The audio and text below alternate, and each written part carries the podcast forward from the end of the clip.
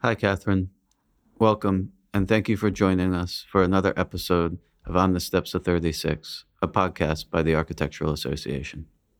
Um, so, we're going to start with a series of questions. Um, the first two are quite general. Um, so, can you please tell us what your full name is? Yes, and thank you for having me. Um, I'm Kathryn Timmins. Thank you, Kathryn. Um, I'm looking forward to this conversation. Um, question number two uh, Did you ever have a nickname or do you still have one? I feel like I've had a few because Kathryn's a quite a mouthful of a word to say. A lot of people call me Tim for Timmins okay. or Cat. Um, yeah, but none's uh, none sort of stuck. They're just people call me different things. Right. Is it family or friends or? Um, everyone. everyone. People at different places call me different right. things, which is quite interesting. Yeah. yeah. Good. Um, now we're going to shift to your childhood. Mm-hmm. Um, and question number three is where did you grow up? Uh, I grew up in a lovely town. Mm-hmm. I'm saying that sort of ironically called Warrington, okay. which is in between Manchester and Liverpool. Um, yeah, it's a sort of really typical town, but it does have beautiful countryside around it as well. Is it split football allegiances? Yeah, and yeah. it's very much like if you grow up on one side, you have more of a Manc accent, and okay. if you grow up on the other, more of a Liverpudlian accent. So it's yeah, quite a sort of split personality town, I think. And since I can't tell many UK accents, which ones do you have? I grew up more on the Manc side, but okay. it's not very strong. Okay. I wish I had a stronger Manc accent. All right. Question number four. Um, what was the typology of the home you grew up in? Um, suburban house, very sort of like, yeah, British suburbia. It was detached. Um, very standard, nothing like exciting to say about um, where the sort of neighborhood I grew up with the house, but it was a loving home. That's mm. the main thing. And in your work today, do you often think about that home?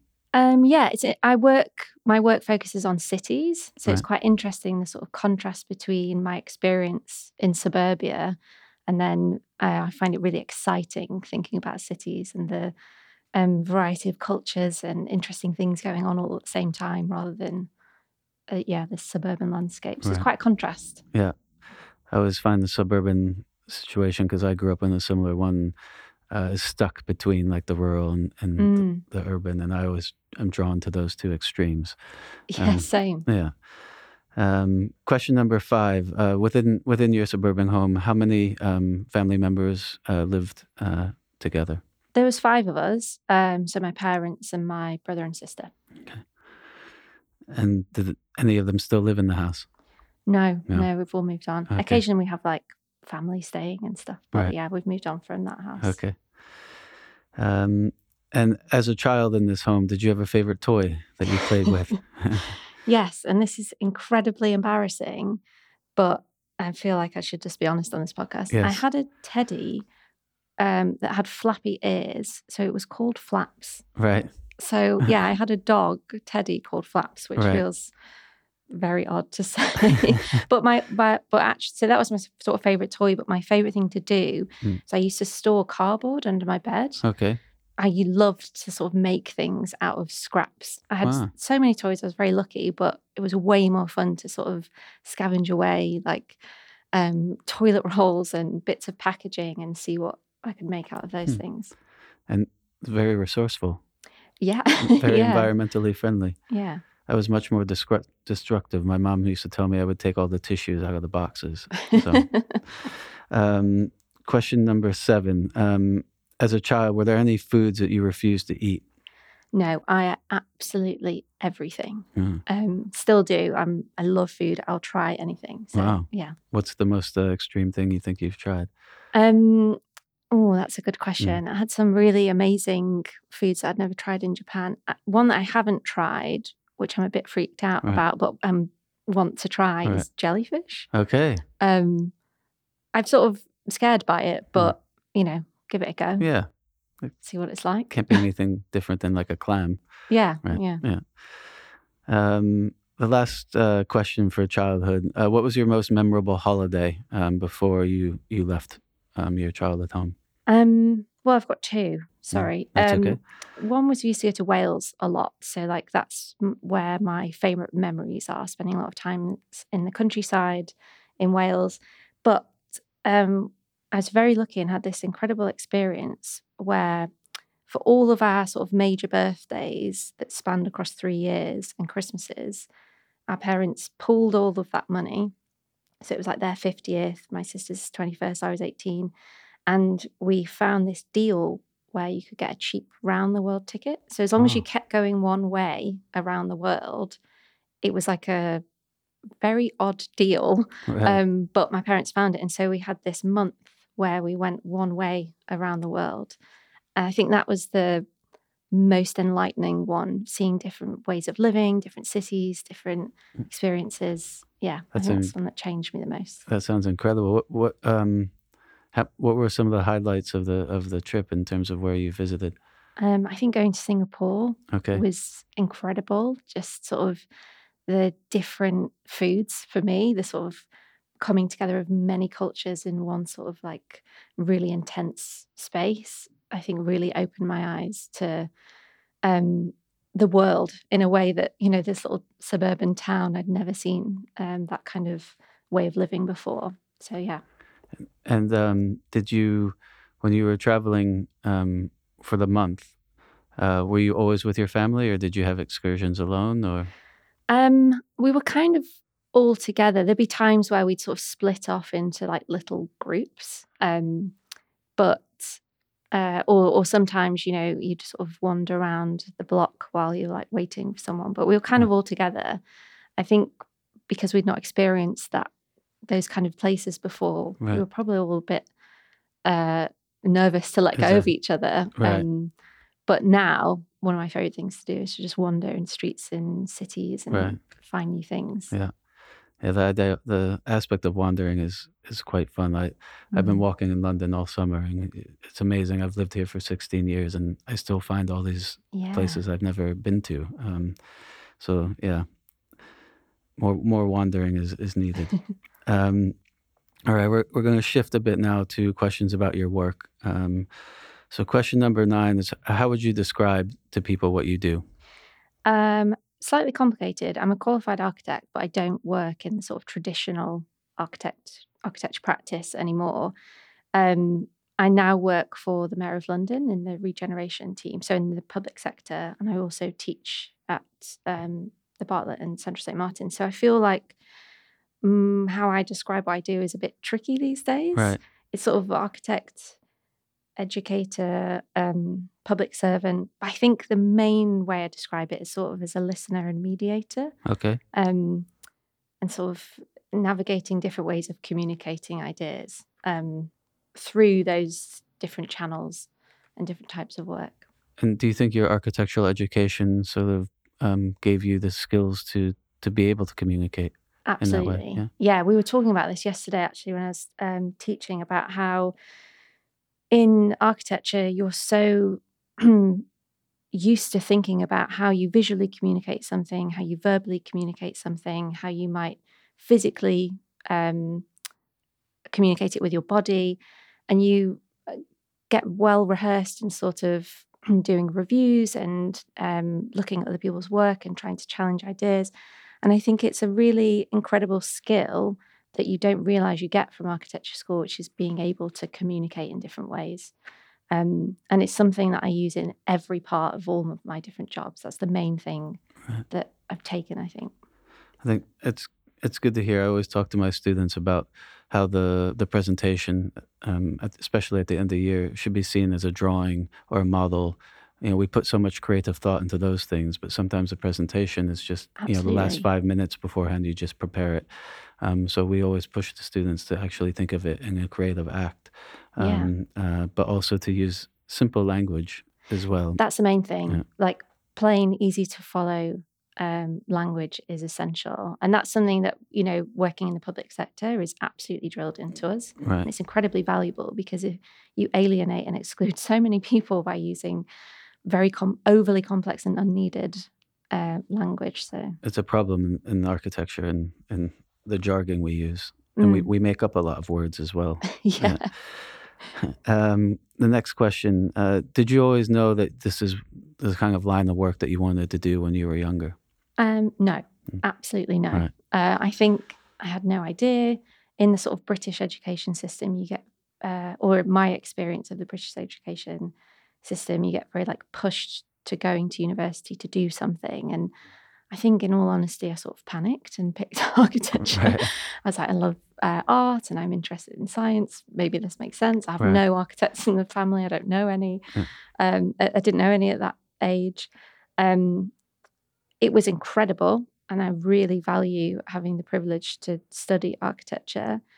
I think I feel very lucky also, though, that I've been able to use those skills and pivot them um, to a way of practice that suits me. Mm, right. Um, and I, even when I was an architect in practice, I didn't know that these roles that I play now existed. Okay. Um, so, yeah, I didn't know, and I continue to not know. Right. I think.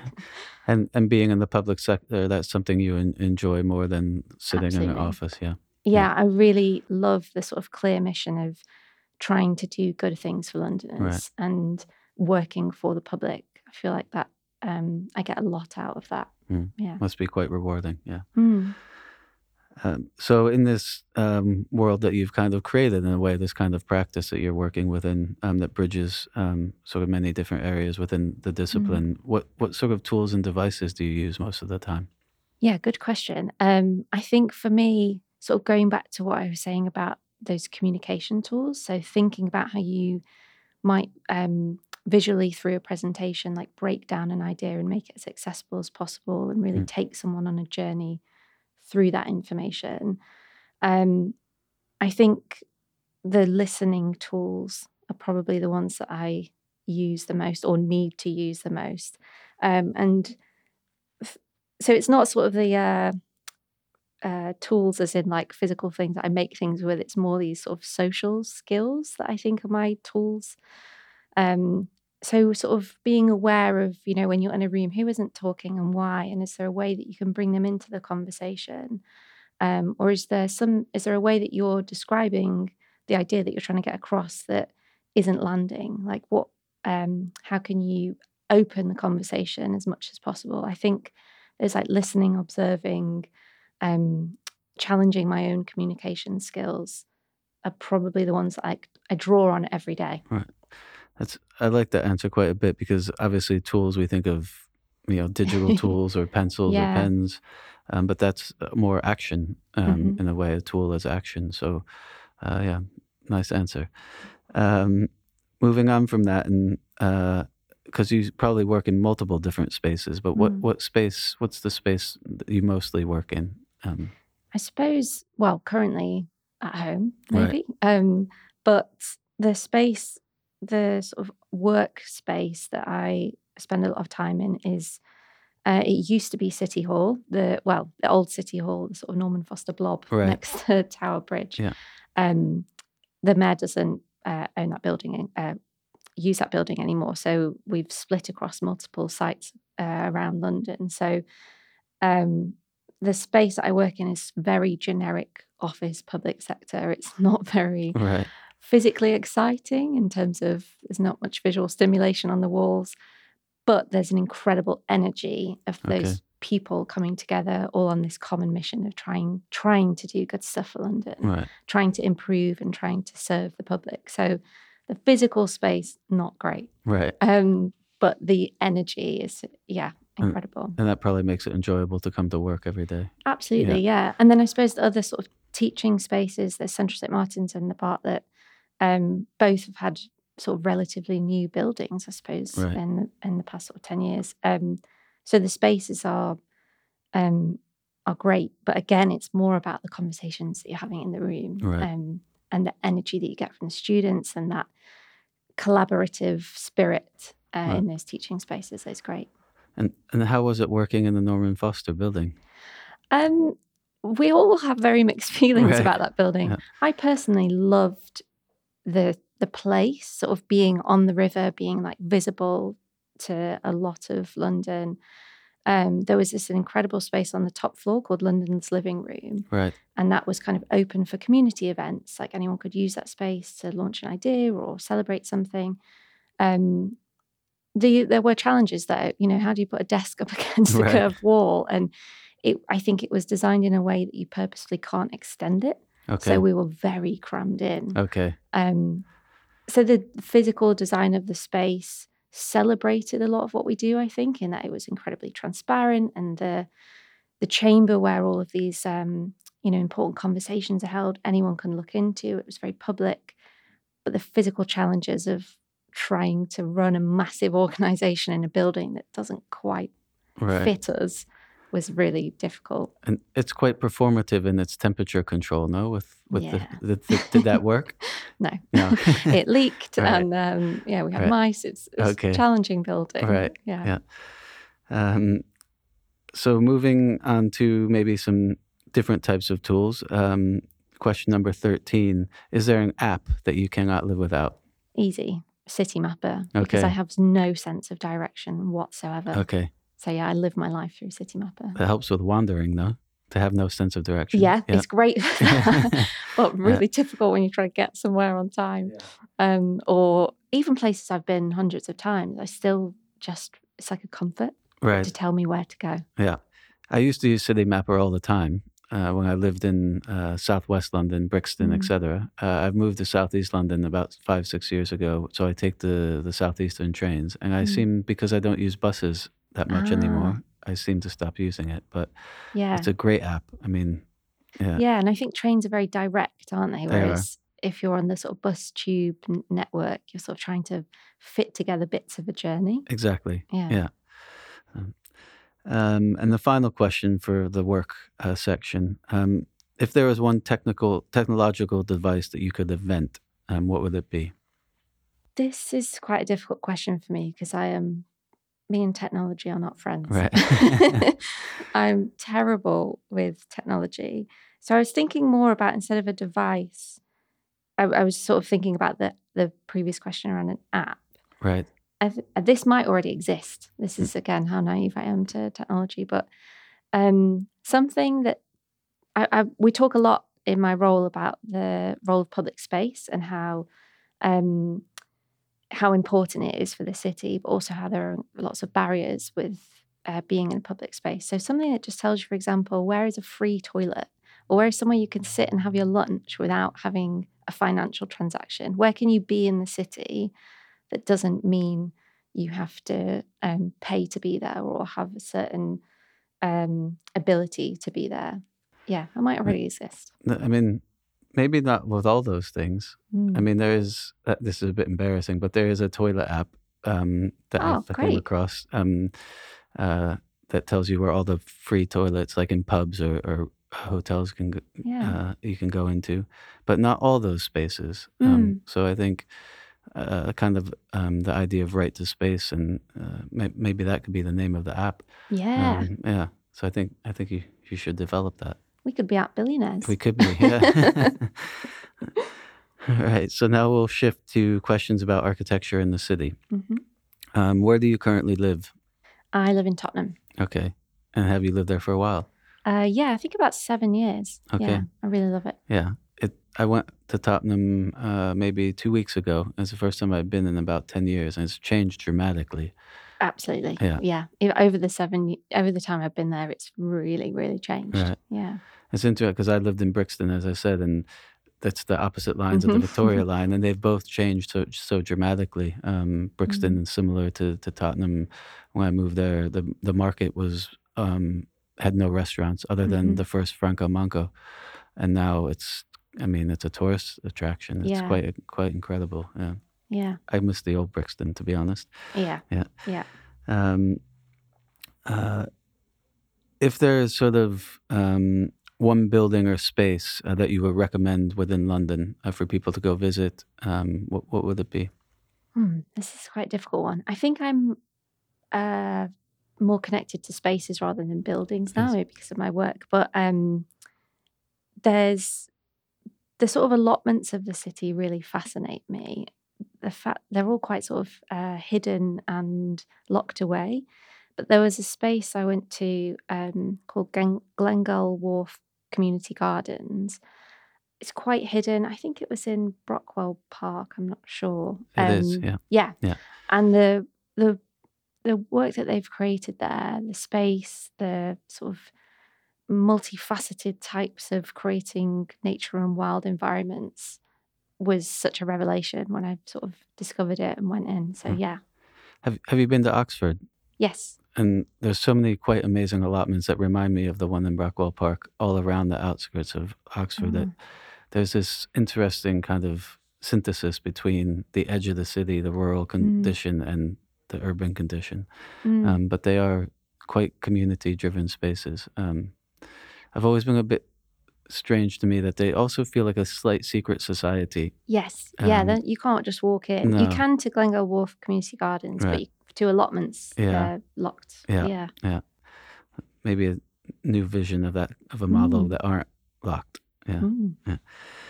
Um, so, question number 17 Is there a building um, like currently in existence that's kind of inspiring you at the moment, or you really um, would like to go visit? Um, I, I suppose again, sorry, this is probably not the right answer because it's not really a Uh, building, but no, my no wrong answer. Okay, yeah. um, my favourite sort of collection of buildings is probably my local high street, which is Okay. West Green Road in Tottenham.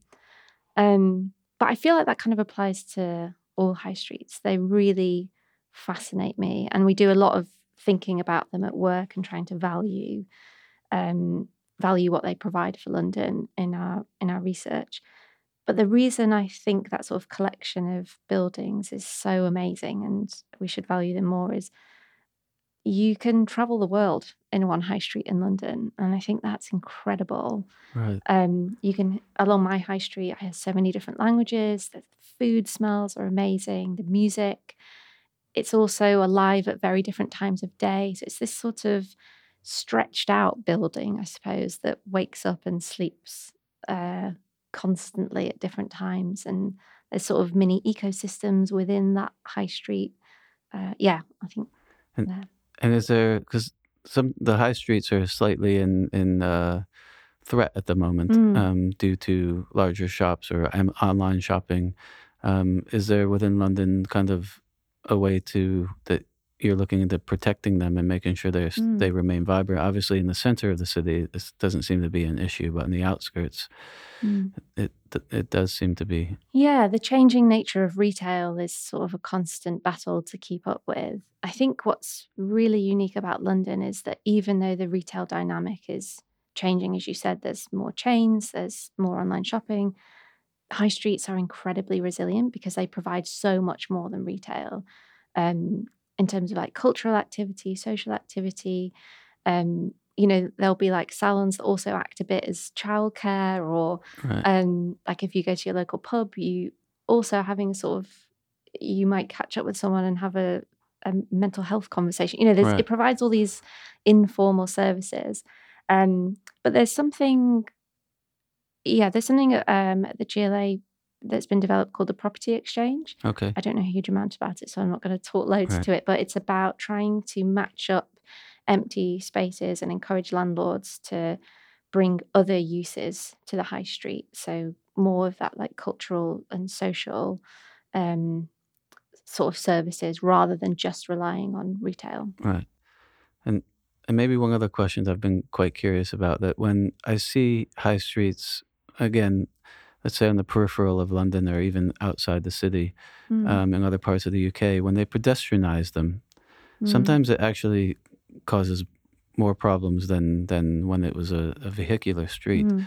Um, is there what's the is there an idea behind that or I think it sort of varies place to place, and Right. there's um, there'll be different reasons for doing that in in different areas. But I think one thing that we know about high streets is there is absolutely no one size fits all solution. Right. So if one high street um, is pedestrianised and it works really well, that does not mean you should pedestrianise the one, uh, you know, in the next borough, Yeah. or the other way around. You know, if one's a failure, it doesn't mean that it won't be a success elsewhere. okay? Um, um, in uh, in our discipline, our profession, um, in our built environment, there's a lot of buildings that no longer exist mm, um, that we all sort of even fantasize about um, in our historical reading of them. If there's one of those um, architectures that no longer is with us Mm. um, that you could visit, which would it be? That's a really hard Yeah. question. um, I'm not sure. I think, again, it would probably not be one singular building. I would love to go back and see Soho like 40, 50 years ago Mm. and sort of sit in the environment then. Right. I think it's changed dramatically and it's still one of my absolute favourite places in London. But I think that collection of architecture and collection of typologies and services and activities that Soho had back then would be fascinating Yeah. to sort of soak up. Yeah, I agree. That's a nice, nice way to answer that question. I think I have the same image. I grew up near New York City, Mm. and um, and the same Soho uh, actually, um, uh, and all the sort of um, warehouse buildings and lofts that became artist Mm. center, you know, artist studios in in the seventies. Uh, that would be where I would like to go. Yeah, Yeah. yeah, fascinating kind of moment in history. Mm. Um, you spoke about traveling around the world with your family. Mhm. Um, that was done in a plane. Um, if you could pick a different vehicle, a different mode of transport, um, to do to do the, a similar trip, um, what would it be? I think it would be a train. Okay, um, traveling by train in different countries is one of the best things to do. I think it's quite a sort of accessible mode of transport, and you can have so many different experiences on one train. I think I remember um, being in Sri Lanka and sort of getting the train through these insanely gorgeous mountains right, and you'd stop and then the train would flood with all of these um, new sort of mini ecosystems of people selling things or selling things to each other to then sell on to passengers in the train. Um, the sort of cultural ecosystems that exist you're sort of in this temporary mini moving city right where Yeah. you're all together. Yeah, and then different people get off and different people join and the conversations i just think they're really rich environments yeah. It's similar. I traveled a lot in India, and and the same thing.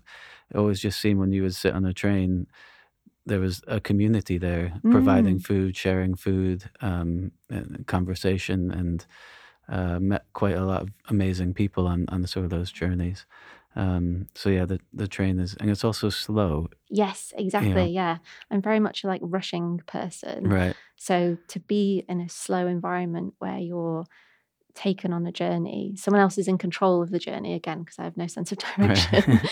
um, but you're slowing down is really a real privilege. yeah, and I I went from um, London to Strasbourg, and it was just the most amazing Wow. trip. Um, short, um, but you know, I had breakfast in London, lunch in Paris, and dinner in Strasbourg, and it was just, I was I, when I got there. You know, usually after traveling long distances, you're kind of exhausted, and I was so relaxed.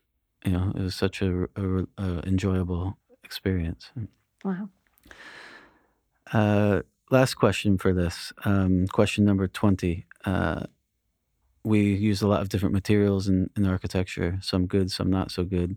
Uh, is there one in particular that you just think is completely ugly and you despise every time Yeah. you see it? Yeah, I don't know what it's called, but it's that like orange terracotta looking cladding, Okay. that stick on tile. Yes. Um, I think spending a lot of time in Manchester before I moved to London, there was like an era of building where that was like the go-to material, Right.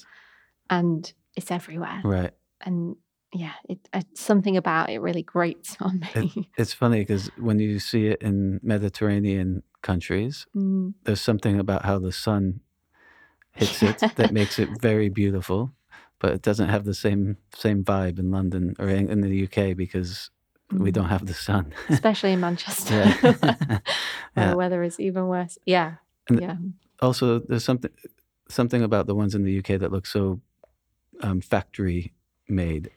Yeah. I think that's the thing. They're too uniform, Exactly. and they're not actually terracotta. No. They're just like an orange plastic. Yeah, exactly. Yeah. Yeah. Not good for the environment either. Yeah. All right. Next section, um, which is more about uh, the culture of places you, you live, um, and also music, uh, media, etc. Um, the first question is um, you live in London, uh, so if you could recommend one restaurant that's kind of your favorite at the moment, um, uh, or favorite since you've ever since you've lived here, what would you, what would it be? My sort of long time favorite is Afghan Kitchen Okay. in uh, sort of Angel area. Yeah. It's not changed in years. The food's amazing. Right. The staff are lovely. Um, yeah, that one. But there's also, I suppose, the one I go to for like a special occasion which is incredible, is Noble Rot. Okay. Um, so they've got three across London, but there's you feel very, um, very special Right. when you go in there. It's a really beautiful environment. Yeah. Right. I have to have to go there. I haven't been there. Yeah, I have been to Afghan Kitchen. It's Mm. excellent. Yeah. Yeah. Do you go often? Um, yeah, probably shouldn't go Right. as much 'cause probably calm down. Right. But um, I love it. Yeah. Yeah. Did they say hello, Kathryn, when you walk in? or- No, I'd love that. Yeah. um, question number 22 What do you consider to be your perfect meal? And it doesn't have to be actual Mm. food, but could be a setting, an environment um, that you would just, that you just enjoy sharing a meal with. Yeah. Well, my number one favorite activity is eating. So Right. this is a great question. um, I think there's something about um, food and real conversation. Mm. You know, not that kind of superficial, like how's work, oh the weather today. More like how are you feeling about this thing, or um, opening up to someone or a group of people whilst you're sharing food Right. feels really special. So I think an ingredient for my favorite meal would be that kind of honesty and openness. Okay. Um, and I think one thing I love and always feel very honored um, to be in that environment is when someone cooks for you. Okay. I think like they're showing you something about them, their identity, their culture, what they love, and that sort of care that comes with like creating a meal for someone. I think is really really special. Um, but I suppose the actual food would just need to include tomatoes. All right. They're my favorite. Yeah. Okay. have you ever grown your own tomatoes? yes, Yes. religiously. All right. I'm upset. They're like my children. All right. Uh, um, and um, in terms of this kind of, because you talk about food bringing people together, um, uh, do you ever think about that in relation to your work and how, how Mm. community kind of driven food projects can, yeah. can generate that kind of honesty and openness? Absolutely, and sort of strangely by coincidence, quite by coincidence, sorry, I think a few of my projects I've worked on um, at the Greater London Authority have revolved around food, whether that's food education or um, food growing or food sharing. Um, and I think it sort of goes back to what I was saying before about um, when you are having a conversation or you're in a meeting, sort of being aware of who's quiet, who's sort of uh, not. Do you feel like that that person who's not speaking might not be comfortable to speak, or is someone dominating the conversation? Right.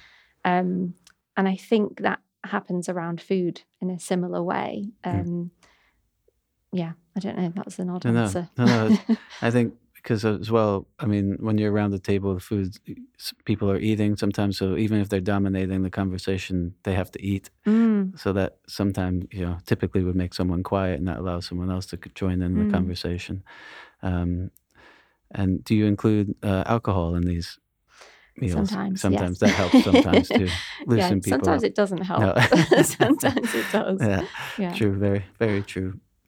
Um, the next question is about sort of a cultural event. Um, so, uh, sort of a film or a festival, um, Mm. concert. Um, what's the last one that you've attended? Well, I recently went to the theatre to see a play called Pillowman, um, which was terrifying. Right, So I don't like watching scary things. So I did not enjoy it, right, although I think a lot of other people did. right. Um, but I think probably the one that's sort of uh, still very like large in my head is Glastonbury. I went for the first Okay. time this year, and Wow. again having that like mini city come together, and Right. uh, all the yeah again all these different cultures, languages, music, like all sort of smushed together. I found really stimulating and super exciting. So I'd heard a lot about Glastonbury as we all have, Right. and um, yeah, it really blew my mind. And did you camp or where, where did you? Yes. yeah, love camping Yeah. and uh, sort of being in nature. And again, there's something about everybody camping. Right. You're all in the same sort of situation. Yeah. Um, yeah, it was wild. Yeah. I have to go. Yeah. Yeah. Um, so this is a more, let's say, um, experiential question, um, uh, immersive question. Uh, if you could inhabit one film, which would it be?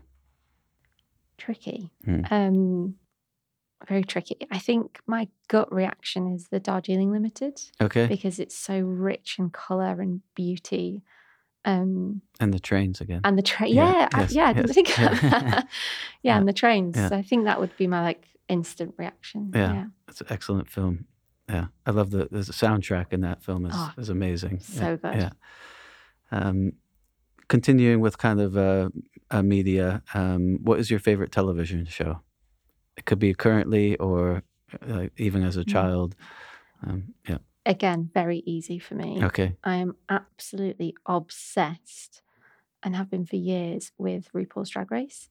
Okay. Not just the sort of uh, UK or American versions, but I've watched the Thai version, Spanish Okay. version, the um, version in the Philippines, the French. I'm obsessed. wow. Um, And do you rewatch? Yeah. You do. where, where are you watching some now? uh, well, a new series has just started Okay. in Australia, so Okay. I'm watching that. Oh, wow. Yeah. Do you have them like recorded everywhere? Well, I pay for an app that specifically lets you watch Drag Race from different countries around the world. So uh, it's quite dangerous because the app is with me all the time. Okay. So I need to restrain myself. And when when did this obsession start? I'm not entirely sure. Um, I can't remember an exact sort of uh, year that it started, but um, I've been watching it for a long time. It's been going. it- the The main series has been going on for at least ten years. Um, but yeah, it sort of takes over sometimes. And do you share this with anyone? Yes, yeah. Um, my sister particularly. Okay. Um, she's also equally obsessed. But again, there's also a group of friends around, so we'll go and watch drag shows together, Okay. which is really nice. That's nice. Yeah. It's good to have something with your with your siblings. yeah. Um, question number 26. Um, what was the first album you ever bought? This is incredibly embarrassing. Um, and I'm not sure all of your listeners will remember this, but do you remember the um, series Popstars? Yes. So the, I think the first band that came out of that was called Hear'Say. All right. That was my first, First album. album. Oh, Do you still have it? No. No. so, so the next question is also supposed to be a bit embarrassing. Um, Mm. But which music, uh, musician do you secretly uh, love that you're embarrassed to admit? I don't know, you know, because I'm kind of not embarrassed. Apart from the Hear'Say Mm. album, I'm not really embarrassed by. I'll listen to anything. I'm really open to music. Um, I mean, maybe just touching back on the Drag Race question. RuPaul releases his own music. Oh, all right. I'm not embarrassed to admit that. Um, I listen to that quite a lot. right. Yeah. Yeah. And and uh, last question for the culture section, um, number twenty-eight. Um, what what album are you listening to at the moment, or music that you're listening to at the moment that that's kind of inspiring you or Mm. keeping you going work-wise?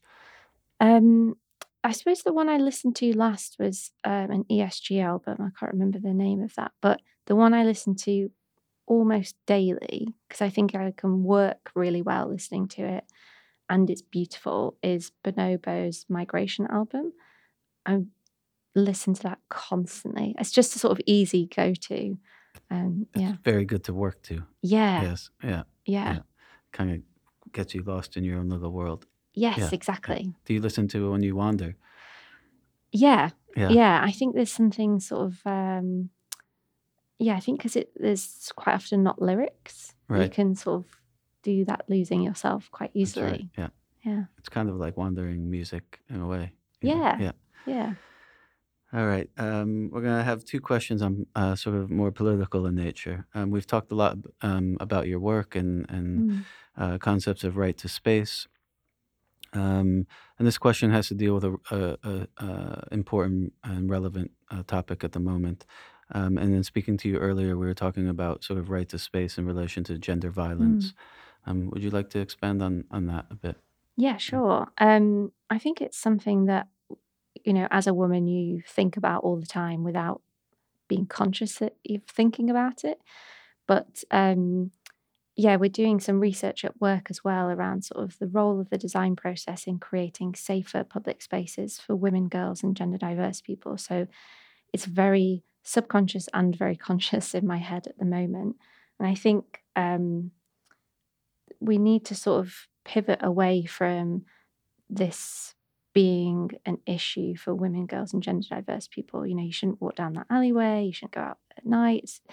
I think we're getting there, but um, there's a quote that we use uh, by Leslie Kern, who wrote The Feminist City. We use it in every presentation. Right. I think about it a lot, which is no amount of lighting is going to abolish the patriarchy. right. So the design world does have a role to play, but it's not. That's not the reason that there are, there's gender-based violence on on our streets. And I think again, pivoting away from women as victims and even needing to be saved by patriarchal police forces, shifting that narrative more towards um, women, girls, and gender diverse people need the power to reshape the city. They have a right to the city, going back to that sort of right to space thing. Um, and that's the issue that isn't happening at the moment. So, exclusion from design processes or um, things like that can really have a negative impact. Um. And and you, yeah, the quote is great because the, the solution to a lot of violence is put more light mm. into into the space, um, which obviously doesn't doesn't solve the problem. Um, and you, you say designers have a role to play. What other kind of mechanisms um, uh, sort of are could be in in in the kit to to address some of these issues? I think education is a huge piece. Mm. And I know there are lots of people doing brilliant work that could talk to that way more eloquently than I can. But I think, um, yeah, ed- education around sort of how you make others feel in a space mm-hmm. um, would be interesting to look at as well. Um, and sort of, I know there's brilliant work being done sort of in schools talking about this too. Um, I suppose our role sitting in the AA is thinking about design and architecture and right. the sort of spatial qualities of that as well. Um, so that's why my work focuses there. And I think it's quite easy and lazy to be like, as you were saying, let's put more lighting or more right. CCTV. Right. And actually, they're not the solution, but changing the way that we design, the process, and who is involved when and how, and where the power is, and shifting that power dynamic is a really successful way of um, creating a, different perceptions of safety. Right, and and obviously you're specifically talking about gender, um, uh, uh, also from a female um, uh, perspective in the city. Uh, are any of these um, sort of approaches that you're talking about also applicable? Because it obviously, you know, people from the LGBT mm. community, minority groups also have um, sort of fears and violence within in the streets, and so is it applicable to, to these different? Yeah, it's a really good point. Um, so we're very much trying to bring an intersectional lens to the work that we're doing. So thinking about how those different characteristics overlap and how that impacts uh, a range of perceptions of safety. So um, I will have a different experience as a white woman moving through a space, as a black woman, as somebody who is disabled, um, or a combination of all of those things. So, yeah, we're, we're trying really hard to sort of navigate that and make that um, really sing in the in the work that we're doing. Um, but also, there, there. What's really tricky is there are r- really specific things around gender. And there are really specific things around disability or marginalized voices, race, you know all these different things that deserve their own space to um, to talk to as well um, and to have their own piece of research on. So, for example, there's another piece of research, uh, two that sort of come to mind. One is called Making London Child Friendly, which is uh, by, ran by someone else in the team called Ray, and another one ran by um, Ellie Howard and Ashni Rao around disability in the city. And so they each have their own sort of space to to explore, but we absolutely come together and try and understand the overlaps and the opportunities between them, um, which is a real challenge, but also incredibly exciting as well. I mean, that collaboration is key because obviously it also might allow for a more efficient way to get the process out into the world. Yeah. Um, and, and what would that process be like? How, how would you then begin to be able to implement the process that you're you're um, proposing? Yeah, well, I suppose the way that we sort of get things out into the world is through publishing sort of these research or design guidance or um, supportive documents. To the idea is to help the sector to make them aware of these issues, educate them, give them the tools to change the current situation, um, give them examples, and also learn from their expertise as well to inform that process. So it's a real two way conversation to curate these pieces of work. Um, and between us and the sort of architecture design sector, um, there's also an incredible array of many other voices that feed into that um, from different organizations who might represent one of those groups or a plethora of those groups. Um, but I suppose it's a, our job is to sort of wrangle all of that, pull it together, and try and make it as clear and as easy to understand and take up as possible. And then we publish all of our work for free online, available for anyone. Um, just mainly talk to the architecture sector, but it's it's written in a it tries to be as accessible as possible to others with the idea that you can take those tools and implement them in your work and and that however is reliant on architects going and downloading that Mm. material and then you implementing it is there any plan to make some of it compulsory or perhaps do you go around to practices Mm. um, or schools even um, you teach um, uh, to to sort of also disseminate this important information. yeah a bit of both so sometimes because we're in the great position of sitting in a world that creates policy sometimes we can feed that directly into the london plan or other policy and it becomes it has more teeth if that makes sense um, that's not always possible sometimes it is about going around and sharing that information. Um, so I absolutely use those tools in my teaching work. Um, we aren't very good. sorry, we aren't very good at, at, as a organization at really sharing what we do. So I think quite often we're sort of scrambling for funding to do the research, and then there's very little left over to get the message out there. Right. Something something to address Mm, because it's important to. I think the problem with our our discipline is we all kind of have our silos um, and our oasis, and uh, as you said, within your office, it's great that you communicate with the different Mm. groups, and I think we need to do that um, further afield within the discipline. Yeah. Yeah. yeah. Um, next question. Um, we just discussed a, a very um, important uh, and problematic issue within within the city. Um, unfortunately, within our world, there's a lot of issues going on, uh, and if there's one um, beyond the one we just discussed um, about gender violence um, that you could vanish, um, um, what would it be? Wow. Yeah, it's, it's a large question. It is a big question.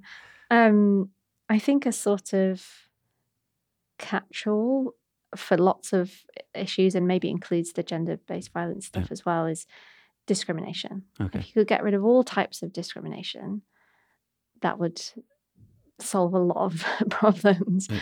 Um, and it sort of talks to what you were saying before about gender-based violence isn't necessarily just about being a woman or a girl or gender diverse people. It could be homophobic based based violence. So it's sort of yeah, I'm trying to catch lots of things. Yeah. I mean, no, it's it's. I always think there's that terrible film by Jim Carrey where "Liar, Liar," where he can't Mm. lie, where he can't lie for a day, and it's. I always think about if, what what the world be for one day if we, if we had no discrimination within Mm. within ourselves, and um, yeah. But I think it would solve a lot of issues. Where where would you? Where is for you the root cause, or where where would you think to start wow. with that? I have absolutely no idea. I. I think um yeah, I think education plays a huge role in that. Yeah, Um sort of how you're taught to discriminate because it Yes. isn't something you're born with. no, Um so maybe trying to challenge early on where that teaching is coming from and how you could uh pivot Mm. at that moment. Right. I think teaching is one way. I think the the issue is as young people, we learn from so many different spaces, whether it's television, family, um, classroom. Uh, so yeah, it's it's an impossible question to answer. Else we you're you, you- you're aimed to want to vanish it would already already exist. Yeah, especially with sort of social media and it's how invasive Exactly. technology can be sometimes. Yeah. Do you use social media a lot? I am terrible at Right. social media. I I uh, I think I still do. I do have an Instagram account actually. I don't use it because I got addicted to watching drag queens Okay. on Instagram. Okay. so I try and hold back now. Yeah. So we we're at the conclusion of our uh, let's say longer questions, and now we have uh, six questions that are quick fire. Mhm. Um, so we'll go through those.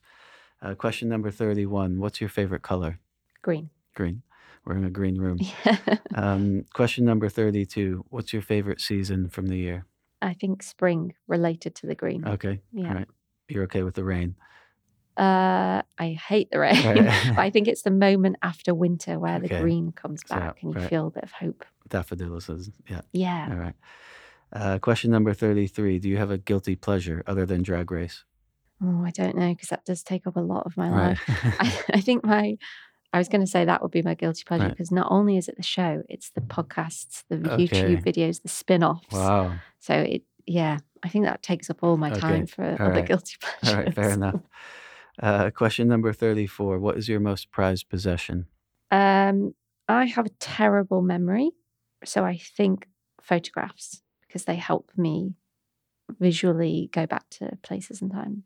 And do you print them out or keep them on your phone or A bit of both. both? Okay. Yeah. All Yeah, right. it's nice to have the physical ones. So they're the they're the ones that mean something more. I think. Do you have them uh, on the wall around your flat? and- Yeah. Yeah. Yeah, Nice. yeah.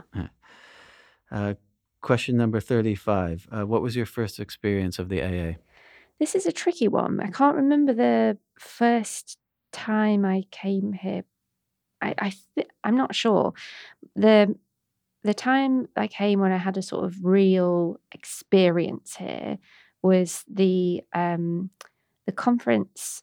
I think it was Manijeh who organised it. It was called XXAA, I Yes, think. yeah. I'm not I'm not sure on the title, but I came along to that and was just completely blown away by the um, the different speakers and what had been curated here, and having having that space, the time, the luxury to explore those ideas in this beautiful environment as well was like, wow, this Yeah. is this is different. Yeah, that was quite a monumental event at the school, A- Mm. AAXX. And um, yeah, uh, I think we need more events like that. And Manijeh does an excellent job um, Yeah. um, with that. The event you were at was was kind of in that in that lineage. And um, so I think, um, but yeah, that was that was quite an important one. um, at Yeah. the school. Yeah. I think she's done such incredible work to open up the doors of the AA yes. through her different roles. And that's, I think, when I started to have a relationship with Right. this place rather than just n- hear about it. I feel like I'm included in the conversation because of the work that she's done. And it- it's important because AA is a public space, Mm. actually. Um, you know, we're one of the few schools that you can just walk in off the street. Um, Mm. and, and, but, but historically, it's also been kind of seen as a quite private club. Mm. Um, and so, yeah, that, that initiative that she's implemented has, has been uh, really um, making it more inclusive. Absolutely. Definitely. yeah. We have more ways to go, but, um, but uh, we all do, I think. Mm. Um, and our last question, number 36. Um, could you describe the AA in one word? Um, wow. Uh, I think I had to think about this in advance and I wrote down a few different words, but I think it's iconic. I think that's probably the word that feels most um, particular to the AA. There's nowhere else like this. Right. And, Yeah. And, the, and that sounds good. Sometimes iconic in the architectural world. Um, when Yeah. it comes to form, sometimes there's a negative connotation, but sounds like you're using it positively. Yeah, I think I've had sort of, as I said, I didn't feel like I had much of a connection to this place. I heard a lot about it, that sort of private club that you Mm. mentioned, until these events that Manijeh's been putting on. And and I think it's helped me understand like the very unique role that the AA plays. And that is absolutely iconic. It's not replicated anywhere else, which is really uh, unusual these days, right? To It have is. something so unique. Yeah, and uh, for those of us who work here every day, we we feel very fortunate um, to work in, in such an iconic place. Yeah. So, Kathryn, that ends our questions. Um, Wow, thank, you, thank you. thank you very much for joining us. It was uh, very enjoyable. Uh, I've learned a lot about drag race. I have to you've my interest, um, but also, um, yeah, we also got into some serious uh, dialogue as well um, that is really important in terms of right to space. Um, Thank you so much for having me. It's a real, real privilege. Thank you. We enjoyed it. Thank you. Thanks. Thanks for listening to this episode. Air AA podcasts are developed, recorded, mixed, and edited by the Architectural Association from our home on Bedford Square in central London. To find more episodes, view the show notes, and explore other Air AA series, visit air.aaschool.ac.uk.